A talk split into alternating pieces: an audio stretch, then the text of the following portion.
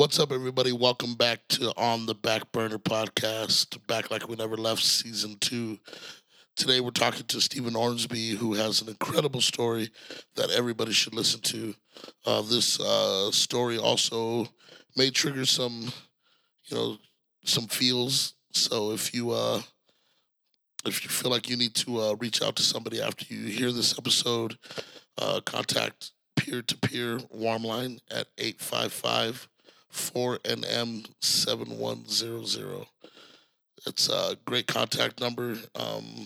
So if you need any help with that, go ahead and reach out to that line. DJ Mitch the Kid. Hey, guys, just a reminder, I want you all to follow us right now. Backburner PC on Twitter, Instagram, and Facebook. Okay, go check us out right now. Make sure you hit that follow, hit that subscribe button. This is On the Backburner with executive chefs Tristan Rogers and Dominic Valenzuela. What's going on, everybody? Welcome back to On the Backburner Podcast. This is Chef Dominic Valenzuela. I'm alongside with Chef Tristan Rogers. Oh, Chef Tristan Rogers and Stephen Ormsby. Hello. Yeah, Noble Prime Meats. This guy's slanging them meats out in them streets. Stephen, tell us a little bit about yourself. Ooh, well, I'm a Leo. I got brown eyes. Hey, this ain't a dating website now, but right. I'm sure the ladies like when they hear that, man. Yeah, no. My name is Stephen Ormsby. Well, I just first want to say thank you all for having me. Absolutely. It's an honor and a pleasure to be here. Community, I love what you guys are doing, just creating dialogue. It's what we need. Mm-hmm. Absolutely. I don't know. Where do we go? Where do we start? A little bit about me. Tell us. So I remember, Stephen, I started Dia de los Tacos food truck. I would pull up in front of Tractor Brewing. The tap room in front of on Central and Tulane, or whatever, and then you were there, but you had a push cart there, Pequeño. Yeah, it was a barbecue grill that I converted like a rickshaw, basically. Exactly, I was so impressed with it, and obviously being an entrepreneur / hustler, whatever, just thinking of how I could make a dime, and seeing you do that, I was like, wow, so I was really fascinated by your setup. And not only that, but the drive to push that thing around and like literally. Exactly. But we all have a starting point, Right. That was how I, like you say, afford to make a dime, but I had to get my palate and food out there some way. So absolutely. I got to start somewhere, like you say. So it was just like, try something. The health inspector showed up scratching her head, like I don't know. you check all the boxes, but I guess you're good. Doesn't say anywhere in here that you need four walls. Right. Nope. Yeah. I was kind of grandfathered in at that time. It was when the food truck scene was starting to really pick up here. Absolutely. But then a bunch of idiots got people sick, so then they just put a knock on that, and now you need everything, 3 compartment sinks and 4 walls. Oh, trust me, I know 100%, and I ain't gonna shy away from it. I started preparing food out of my house, and I was making food out of my house. I had a commercial fridge inside my house. You still have that commercial fridge inside your house. I still have a commercial fridge inside my house, just because of the comfort I think it gives you. But is it? You can ask 100 hustlers, of what they did to make it happen. What you have to do to break through. You have to do something to break through, and that shows drive. Of just whatever. If I get caught, I get caught. Right. But we're pressure cookers. We're releasing this passion, and that felt good, right? To get your food out. Oh yeah. And see the reaction of people. I was so impressed by your food, It was fun, and I think I might have been ahead of my time just with the menus and things, but it was cool. I kind of lost heart with it just because my menus might have been a little too eclectic for this. This was, 12 years ago or something like that. Right. And, I was just kind of conforming to what the crowd wanted. So at the end, I was virtually like a taco stand. And that's, that's not what my heart set out to do. So it's like, why am I stressing and, pushing this thing around when it's not really right. doing what I want to do. So it's such a huge part, man. I mean, trust me, part of what I'm trying to do is find that medium of where I can make money and support myself, support the lifestyle that I feel I deserve, but then to release passion right. out to people, to brighten, to brighten people's spirits, to be a special part of somebody's day. That's what I ultimately want to do. But in this game that we're playing, we have to, if it doesn't make dollars, it doesn't make sense, right? Right. And so that was one of the main concerns that I had about watching the food cart that you had in the beginning was like, where's your nut? What do you have to make every day just to be okay? I'm a firm believer of stand your fucking ground. Like, you know what I mean? Like, do what you want to do. You know what I mean? That makes you happy. Yeah, you know what I mean? Because that came later on. You gotta pick your battles, right? You gotta pick your battles. But I mean, shit. When I met Stephen here, like we did that dinner at the. The dinner under the stars. The dinner under the stars, or whatever.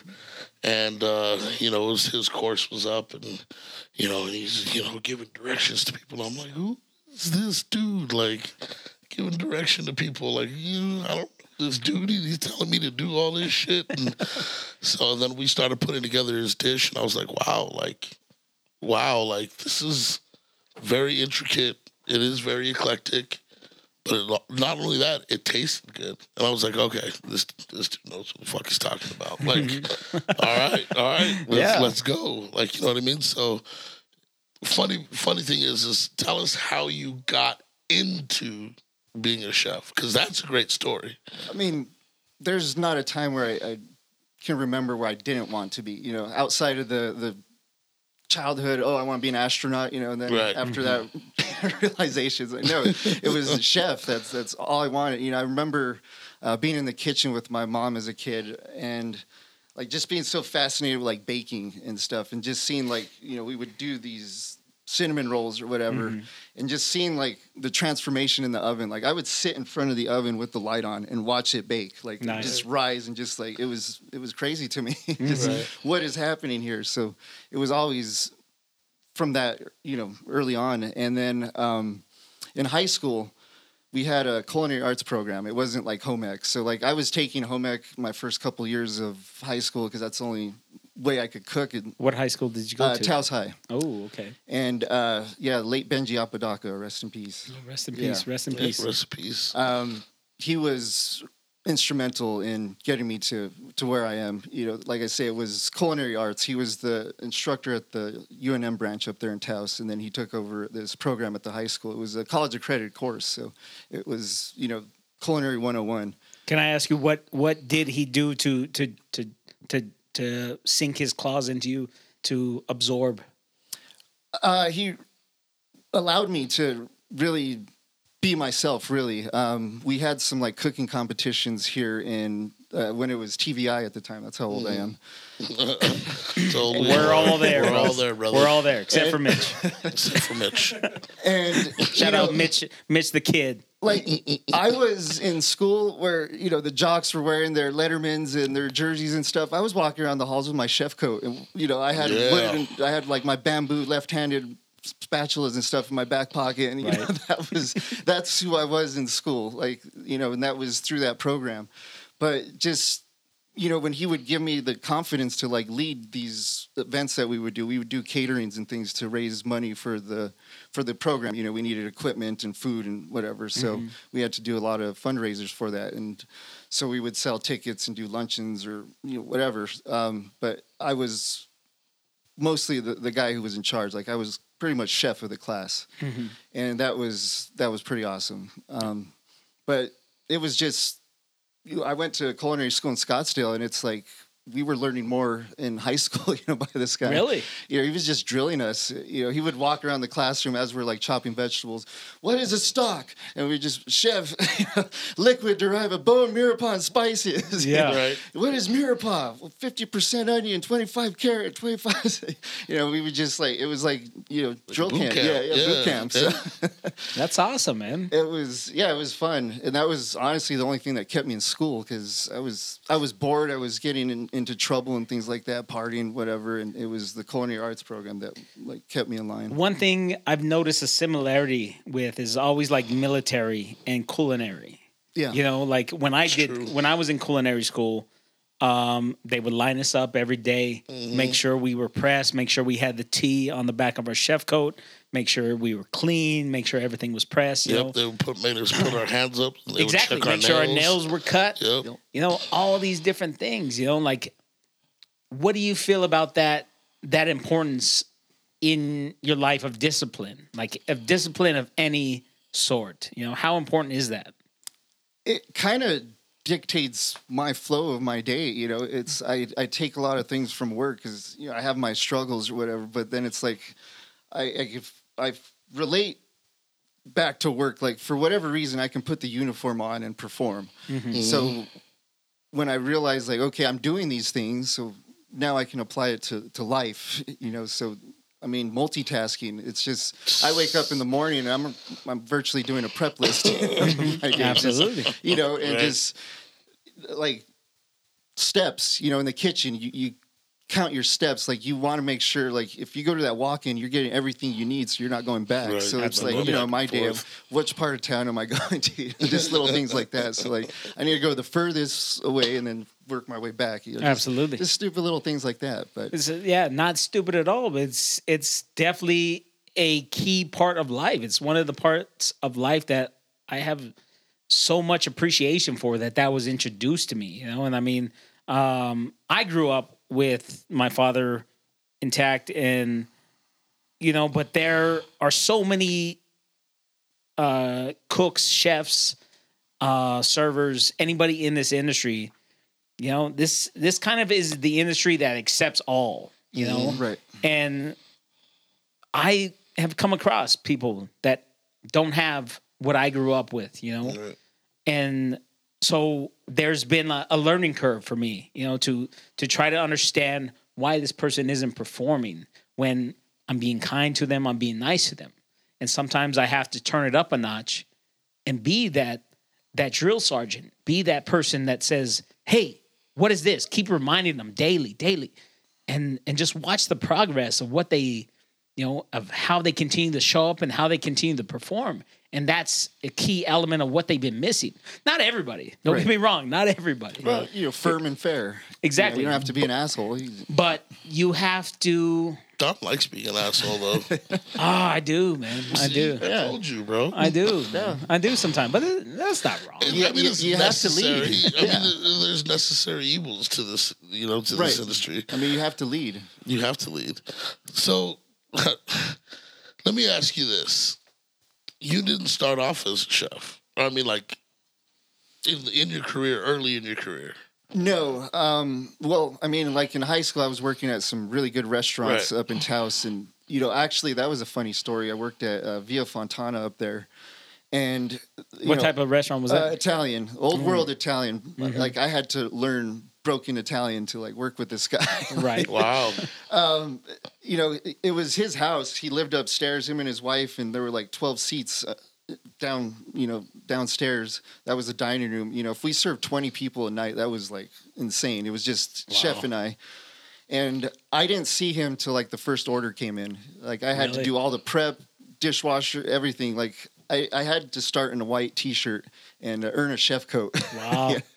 Wow. And we were doing this party of 70 one afternoon. It was, I forget how many courses it was, like 8 courses for the mushroom picking society up there in Taos. He's part of that. And we did a whole wild mushroom dinner from the mushrooms that they had picked. And that's where I was presented to the crowd with my chef coat, like as like I earned it that day. Mm-hmm. So that was a pretty cool experience. That's awesome. Yeah, and then I worked for Chef Joseph Reed, who has his pub up in Santa Fe, but he had his restaurant in Taos, and that's where I had worked as well before my last summer before going to Phoenix, Scottsdale. That's where I started, you know, working in dining rooms at that point. I wanted to learn both sides of the restaurant. Like I worked with these brilliant chefs that couldn't set foot in a dining room, you know, for the life of them. So I wanted to learn those skills and to be able to talk to people and, you know, interpersonal things like that. And There was also a documentary that I watched, and I just fell in love with like the theater of dining, just watching the maitre d', you know, translate and the flow, and you know everybody has their part. Even you know when the guests don't do it right, like it throws a kink in that. So it's like everybody has to do a role for this thing to be perfect. And, and when it is, it's beautiful. And I fell in love with the dining room, and I worked for a company out there, Fox Restaurant Concepts, for I believe 5 years, and it was a fun experience. You know, I worked my way up to management with them. You know, I started as a busser, just because I had no experience, and you know that's where I grew up really in the industry. And they were, you know, the training I drank the Kool-Aid. You know, they drilled it into me because it worked so well, and that's I haven't gone back from that training since then. You know, every time I trained or you know worked at a restaurant here in Albuquerque, they give me the manual, but I just throw it out the window. It's like no, I'm gonna use my skills that I know work. And so yeah, it was fun, but I was just kind of getting over the city. It wasn't like the job or anything like that. I was just kind of done with Phoenix and Scottsdale. You know, growing up in New Mexico, it's just all culture and substance. And then out there, it seems to pull you back. It's like New Mexico culture, the beauty of this great state. You know, people who are listening that aren't from here. It's just there's something about it that just the sky. Yeah, you know the sky. I came to visit my brother for a weekend. Went back, and I was just like, why don't I go to Albuquerque? So put in my notice and, left. Nice. Came back here and I started working at Scalo. That was my first job, and I was doing that while I was building the little food cart. So, well, that's, you know, you come to an important part, you know, is these crossroads that we come to life, you know, but that we come to in life, and how just staying connected with what drives you, the restaurant, you know, and how important that is. And how important all these little windows are. You know, I said in the beginning, you're part of No Bull Prime Meats. You sell, you know, prime cuts of meats to restaurants and to people. That is a different view than being a chef and being behind, you know, but your heart's still attached to food. Yeah. Absolutely, 100%. That's where it was food, you know, and that was the drive. Everything worked around that. Absolutely. The chaos and everything that the restaurant brings, though, you know, like I know what it's like to go in, the only person there, and to have to dishwash, to have to prep the whole line. Then the chef comes down, and at 8 o'clock, he's done. Restaurant doesn't close till 9. You finish up the last orders, then you clean the entire restaurant, and then you go home. You know, maybe 11, maybe 12, whatever it may be. Come back 1 o'clock, whatever it may be, the next day. Do it all over again. You know, I mean, those type of hours, what it does to your body, what it does to your mental. You know, if you are able to differentiate, like to separate the two. And like to understand what this is, it's almost like not an assigned boot camp, you know, like you signed up for this. Like you could, I mean, most people that actually go to boot camp, they probably sign up for it. But what I'm saying is like, this is going to get you further, you know, in understanding those things, because you have to know every part of the restaurant in order to tell people how to do their job, right? And ultimately how to sit back and one day just look at what you created, right? And see the machine just working, and just it's true. You know, like it is so important to appreciate and to focus on all these little parts, because one day you're gonna teach somebody how to do it to your standards, you know. And so you have to go through it first in order to be, you know, be the one who sits up top and looks down at people or whatever, and they learn that lesson and watch as they grow. As humans too, you know. So I know, going through these growing pains that you've been going through, you know, on your journey, you know, I want to talk to you because me and you have kind of like a dialogue that we've had for the past, almost year now. I want to say, where we've talked about mental health and everything like that, and that's something that. You know what I mean? I really want you to dive into, because we, you know, me and Dom do spearhead Project Meets and Plows, which is very important to us. which is a nonprofit organization that goes into, you know, the awareness of mental health in the industry. I really want people to hear your story. You know, they got a glimpse of it when me and you spoke live on Facebook. Yeah. You know, a year ago. And that was, so much has changed. Yeah, and I was reaching out of desperation at that point. You know, I didn't have any... I was seeking treatment, and right. I just reached out to you because I saw, like, a post on Facebook. I was just... I needed to talk to somebody right now. And, yeah, so it's been quite the experience since then. That was really kind of the start of things for me at that point. But, you know, how it all got to here when you're... talking about the industry, the stress, the mental, the physical, you know, coping mechanisms. I didn't know what those were. Mine was drugs and alcohol, you know, adrenaline, just keep going. Mm-hmm. Not realizing just what I was doing to myself and neglecting and those things because, you know, I never had health insurance through any restaurant job I ever worked for. So I didn't know I was so ignorant to anything medically. You know, nobody offered to say, hey, why don't you go get help? It's like, hey, well, let's go do some shots. That was acceptable. Erase. Yeah. So that was just, you know, feeding into it. And then when I started my own business, like I was my own boss, so there was nobody to keep me from doing these things. So I got out of control with my alcoholism. And... you know, the business didn't fail. Virtually, I failed the business. It was through that. But, you know, I broke my femur through a drunken accident, and that was a turning point for me. I was in the emergency room. I can recall it. You know, the whole night was patchy. I was blacked out. But I was in the emergency room and said, okay, this is real. Like, you know, I'm sitting there. Like the lights, you know, I'm barely coming to from this blackout and people in your my face. Legs broken. I'm, you know, in a neck brace, whatever. And it's okay. Changes need to be made. And I stopped that moment. I haven't had a drink since that day. And that was, you know, September of 2019. Wow. Congratulations. Well, thank you. Congratulations. I mean, I tell people I wish I could have taken more credit, but, you know, my leg was detached. So it's like, you know, there was something there, but, you know, the universe was okay. You're going to stop now. And so I listened, but it took me, you know, years. But that just kind of started, you know, the alcoholism kind of revealed, you know, peeled the layers back. That was really a symptom of some things that was happening. It wasn't, we thought, you know, myself, my family, everybody was just, you know, get sober, life is going to change. That wasn't the case. You know, I was drinking for a reason. Mm-hmm. It was just a vicious cycle. It wasn't like alcohol was causing these problems. It was trauma. You know, yeah, trauma. And so I was in the psychiatric treatment after I broke my leg, and they had diagnosed me at that point like bipolar, I think, and which was wrong. You know, so I was. Well, I don't know if it was bipolar at that point. It might have just been like a depressive episode or all these different words, but it wasn't the right diagnosis. I had been misdiagnosed maybe 4 times, I think. Jesus. And medicated. So I wasn't getting the results I was expecting or whatever, so I just kind of veered off from this.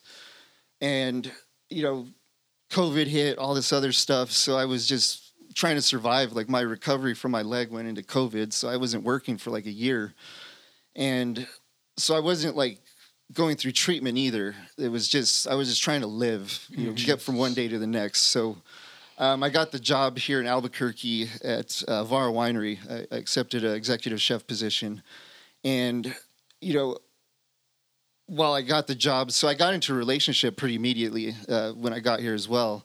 And just kind of riding the high horse, you know, okay, life's back. I got my life back. I got the job. I got the girl. Things are going, you know, got my own place again. But I was looking for outside validation, you know. I didn't understand what was happening. But being in a leadership position and being in a relationship, I couldn't hide anywhere. So these things came to the surface again. And I got exposed and, you know, started to notice these repetitive cycles from my past, and it's like, okay, there's something seriously wrong here, but I didn't I didn't know. I didn't understand what was going on because, like, my diagnosis wasn't adding up to, like, my actions and feelings and things like that. So when I'm hearing something and it didn't line up, it's just like, well, I'm just a lost cause. That's, in my head, that's what I believe, that I was just helpless, hopeless. Which was what happens when you don't get the help you need. Right. You just think that you're just out there alone. Yeah. You know, I was looking for treatment. I think I started December 2020. I didn't get into a clinic till like April or May. Wow. Jeez. So it was just, you know, chaos in that time. And I had stepped down from my position at work, broke up with the girl. You know, I couldn't do it anymore. So I got into an intake interview for a therapist. And we go through this, everything, and then she goes, okay, I'm going to diagnose you borderline personality disorder. And I'd never heard that before. I didn't know what the heck that meant, you know, so it was shocking. Just, you know, being ignorant to it, I understood it was a pretty serious diagnosis. There's a lot of stigma behind it. And there's not a lot of education or treatment for it either. So that's, you know, a big reason why I, one, wasn't diagnosed, because a lot of doctors don't want to commit to that diagnosis. Mm-hmm. And then, you know, I just didn't know what the heck was going on. Right. So when they told me that that's what I was, then they entered me in an intensive outpatient program. So I didn't even get a therapist at that point. I got thrown into this program.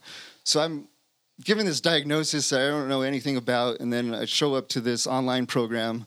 I check in, whatever, and the class is going, and they're on, like, module 11 or something, because this program is, like, progressive. Mm-hmm. I didn't know that either. So I'm just like, okay, there's people that are on day 60 or day 12. I'm day 1. It's like, what is going on here?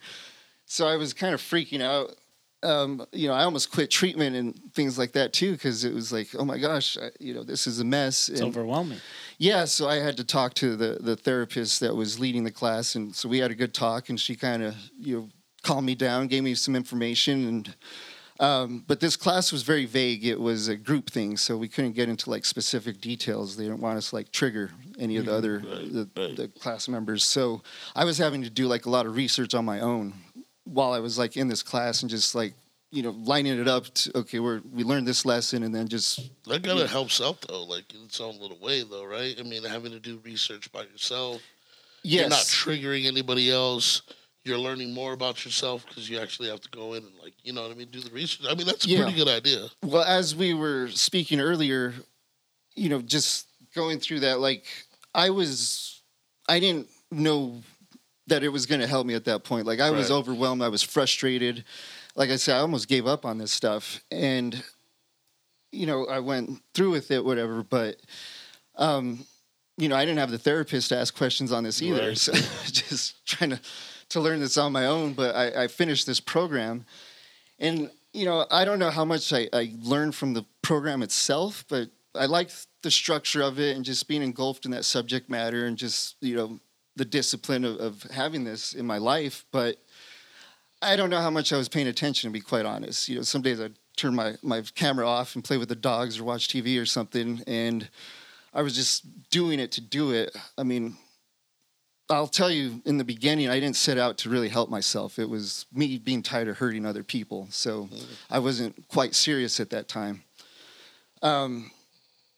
Later on, after I finished that program, it was like July, and I was, I think August, I had a psychiatric emergency. I ended up in the emergency room with self-harm ideation at that point. In that experience, they were asking me, like, what medication are you taking? What was your diagnosis? And they're like, well, why are you taking that medication? Like, that's not for this time. I'm just like, I don't know, because they told me to, you know. And when I say, you know, I was about to give up and things like that, I was looking for the magic pill. You know, you guys fix me. I don't know what's going on. I can't do this. I need you to do this. And when I left that emergency room, it was like, these people aren't going to do shit for me. Like, you know, all these things. If I'm going to change, I have to do this. Mm-hmm. And so I went back to my binder that I got in this program. And, you know, I say that's where that's where those things came back. Mm-hmm. You know, it was later on where I say I was, you know, about to give up this program, but then later on it was allowing me to, you know, even what do I put in the Google search bar? Where do you start? Mm-hmm. So it was like I had these terms, this knowledge, these skills, or even just to hear something on like YouTube. Oh, I know what that means. You know, so that's where things really started to click for me when I started to really do the work. But it was all those experiences getting me to that point. Right. So you know, you're at the point now, you're starting to learn, take it serious. There's been a change already in you. Like since huge the last change. Time. Huh? Huge change. Like I mean, not visibly to me. I've always looked at you as Steven and known what you're capable of and respected you. Metaphorically speaking. But yes, the mask, from the mask, you know, the that side of things, you know, like just a story that you're telling. I was trying to be Chef. I wasn't being Steven. Exactly. You know, and that's a good point. Like, that's a good point. Like, that's what we always talk about in Project Meets and Plows. It's like, you are told to leave, check your feelings at the door. Yeah. Like, check them at the door. Like, we ain't got time for this shit. But it's like, you don't really realize how much you carry that shit. Like, you carry it everywhere. Right. You can just leave it somewhere. It fucking rides your back like fucking, you know what I mean, like a backpack. Yeah, and that's where you start drinking. Yeah, exactly. You start drinking, you start doing drugs, you start doing all this stuff. It's so easily accessible in this industry. Vicious cycle. But, you know, that was August. My inner dialogue, everything totally flipped 180 from this, you know, the work that I've been doing. Like, you can tell, man. You look great. Thank you. You sound great. Like, that's why I wanted people to hear your story. Yeah, I mean, like I said, I was in the emergency room in August. And, Jesus. You know, that was just a few months ago. And thinking I was, you know, I wanted to off myself, to be quite honest. And since then, I haven't had those thoughts. And that's the first time, this is the longest I've gone, like, my entire life without, you know, any self-harm thoughts or even just, you know, I say, I don't have to be on the mountaintop shouting like, oh, you know, I love, I'm not a guru or, you know, whatever. The fact that I don't hate myself or want to die is like, you know, I can't even quantify that. That's a success. Yeah. Right. That's what everybody out there should really grasp onto is like, just the fact that one day, just those days that you really love yourself. Yeah. That you look in the mirror, you're really happy with what you're looking back at. Those days you need to appreciate. We don't appreciate it enough. But, you know, it was getting that right diagnosis because when I was doing the research, it clicked. It's like, wow, I was reading a chapter out of my life. And, you know, if I could have done the work, all the work I could have wanted to do, but if it was in the wrong place, it wasn't going to do anything. Absolutely. So getting the right diagnosis and being led on the right path, I mean, that's... Knowing when you need help, which is not... a trait that chefs know how to do. Like, do we know how to ask? Emergency room, like, when do we ask for help? Yeah. When do chefs ask for help? When it's too late. Yeah, when it's too late. Or, you know, when the chef is screaming. When it's the right time. What are you doing? Like, that's when you know the chef needs help and you should be over there. Well, but, you know. We're going to switch the moods up a little bit. Whoa, okay. Sorry.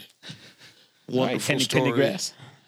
Wonderful story, Stephen Ormsby. You're an inspiration, man. Like, seriously, but inspiration or not, we got to put you through the back burner. Through the back burner. The back burner is when we ask rapid fire questions. Ooh. All right, it may have to deal with culinary, it may not.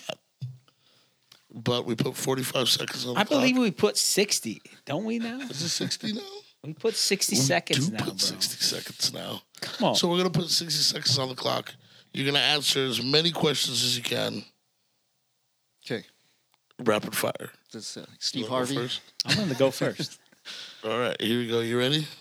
6 seconds on the clock. DJ Mitch Kid. Go. Favorite TGIF show? Family Matters. See? Favorite Monopoly piece? Shoe.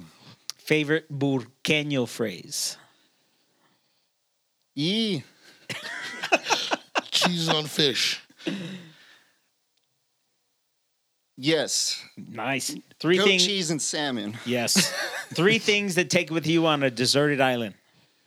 My dog. Knife and lighter. Nice. Katy Perry or Taylor Swift? Yes.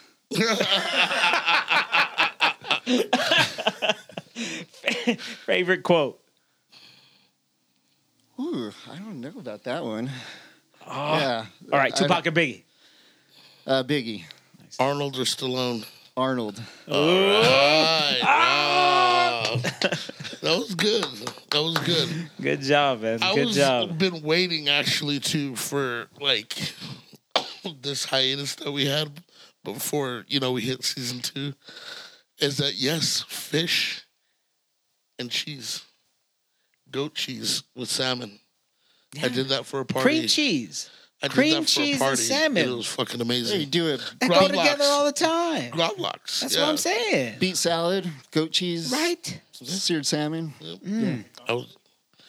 Fish fillet, bro. That's my shit. Shellfish. Pasta, cream sauces. Right. Yeah. With Parmesan. I love a shrimp quesadilla. When I'm hungover, shrimp quesadilla is what I go to. With cheddar on it and some fucking tartar sauce. I'm sorry. Still my shit. Guilty pleasure. Man. What is like some of your guilty pleasures? Yeah. Honestly, Panda Express is probably one. Just because I see them making the food. Okay, It's real. At least I can see that. What is some of your go-tos though? Like Chinese cuisine, so like what are some of your go-tos? No, like go-tos outside of that. I could eat tacos every day. But like at Panda Express, what do you order? 3 combo? You getting the 3? No, just the 2. I'll get like broccoli beef and the almond chicken or something. Or rice or noodle. If I'm feeling fancy, I'll do the steak. Bro. You going noodle or you going rice? Fried rice. Ooh, going fried rice. He's going fried rice, man. I always go noodle. Yeah, man. You gotta love those noodles, though. I love the noodles. Stephen, thank you so much for being on the show. Wonderful hearing your story. I think, like I said, I wanted... Excuse me, guys. I'm a little under the weather. Well, I was under the weather, but now I'm getting back. Everybody get tested after this. Even if you're listening, get tested. Shut the fuck up. All right? I'm at the tail end of it, all right? You would have been quarantined, you asshole. Great. You should test this microphone, though. He might be. But thank you so much, man, for everything. Your story has always been an inspiration. And even, like, when we spoke, like, you know what I mean, like, last year. And every time we talk, man, it's always something, you know what I mean, inspirational that you always have to say. So I'm excited that it's not over yet. Yeah. And that there is still so much more to come. It's just started. That's what I'm saying. Yeah. This is 34 years old now, just coming into this for the first year of my life. So it's like making up for lost lives. You were going to change lives, though. That's what I mean. Like, you're going to change lives. Yeah, my goal is to prevent people from reaching my point. If they could hear this and realize that it's okay to get help, that these things are available, there are resources. Because I didn't know that these, I did time in the damn psychiatric ward. Like, right. I thought you had to be, off your rocker, like literally to... I didn't know that was a resource available, these things. Because a lot of it's stigmatized or just, people don't know. We don't know what everybody else in the world goes through day to day. Yeah. Just like they don't know what we go through every day. So there needs to be that appreciation of... conversation. Yeah, and conversation of the strain that we put ourselves. Another thing I'll say is like these warm lines. So they have like the crisis line, and that's when you call when you're in crisis. They're going to call like the ambulance on you, whatever. But if you just want to talk without the fear of getting the cops knocking at your door, there are those peer lines. Right. Those are a good resource. I've used them at times. If I'm on the road driving or something, I'll give the warm line a call and. So there are things, there are people like say, I don't have anybody in my life. Like at the end of this episode, we're gonna attach those links. Yeah, so just stay tuned to that. But Stephen, thank you, man. Thank you again. Thanks for being on the show. Means a lot. Really means a lot having you. Hold on.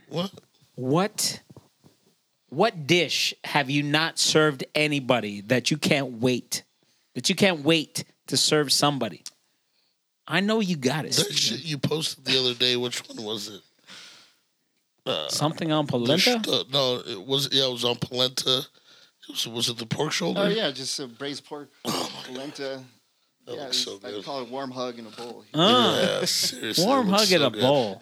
Who doesn't want that? The dishes that I'm thinking about aren't complete, actually. It's just those things that are, like, in my phone where I just think of an idea. And so, like, I have, like, 4 things that are, like, are still in process. Like, I'll see something or, like, my favorite thing is, like, stump Google. When you Google, like, a recipe or something, it's not on there. It's like, nobody thought of this one.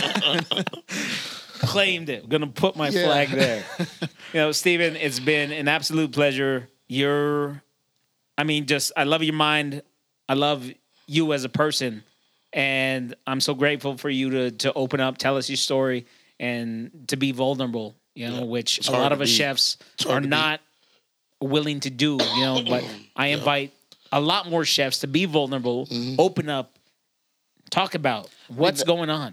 I mean, that's what really created our relationship.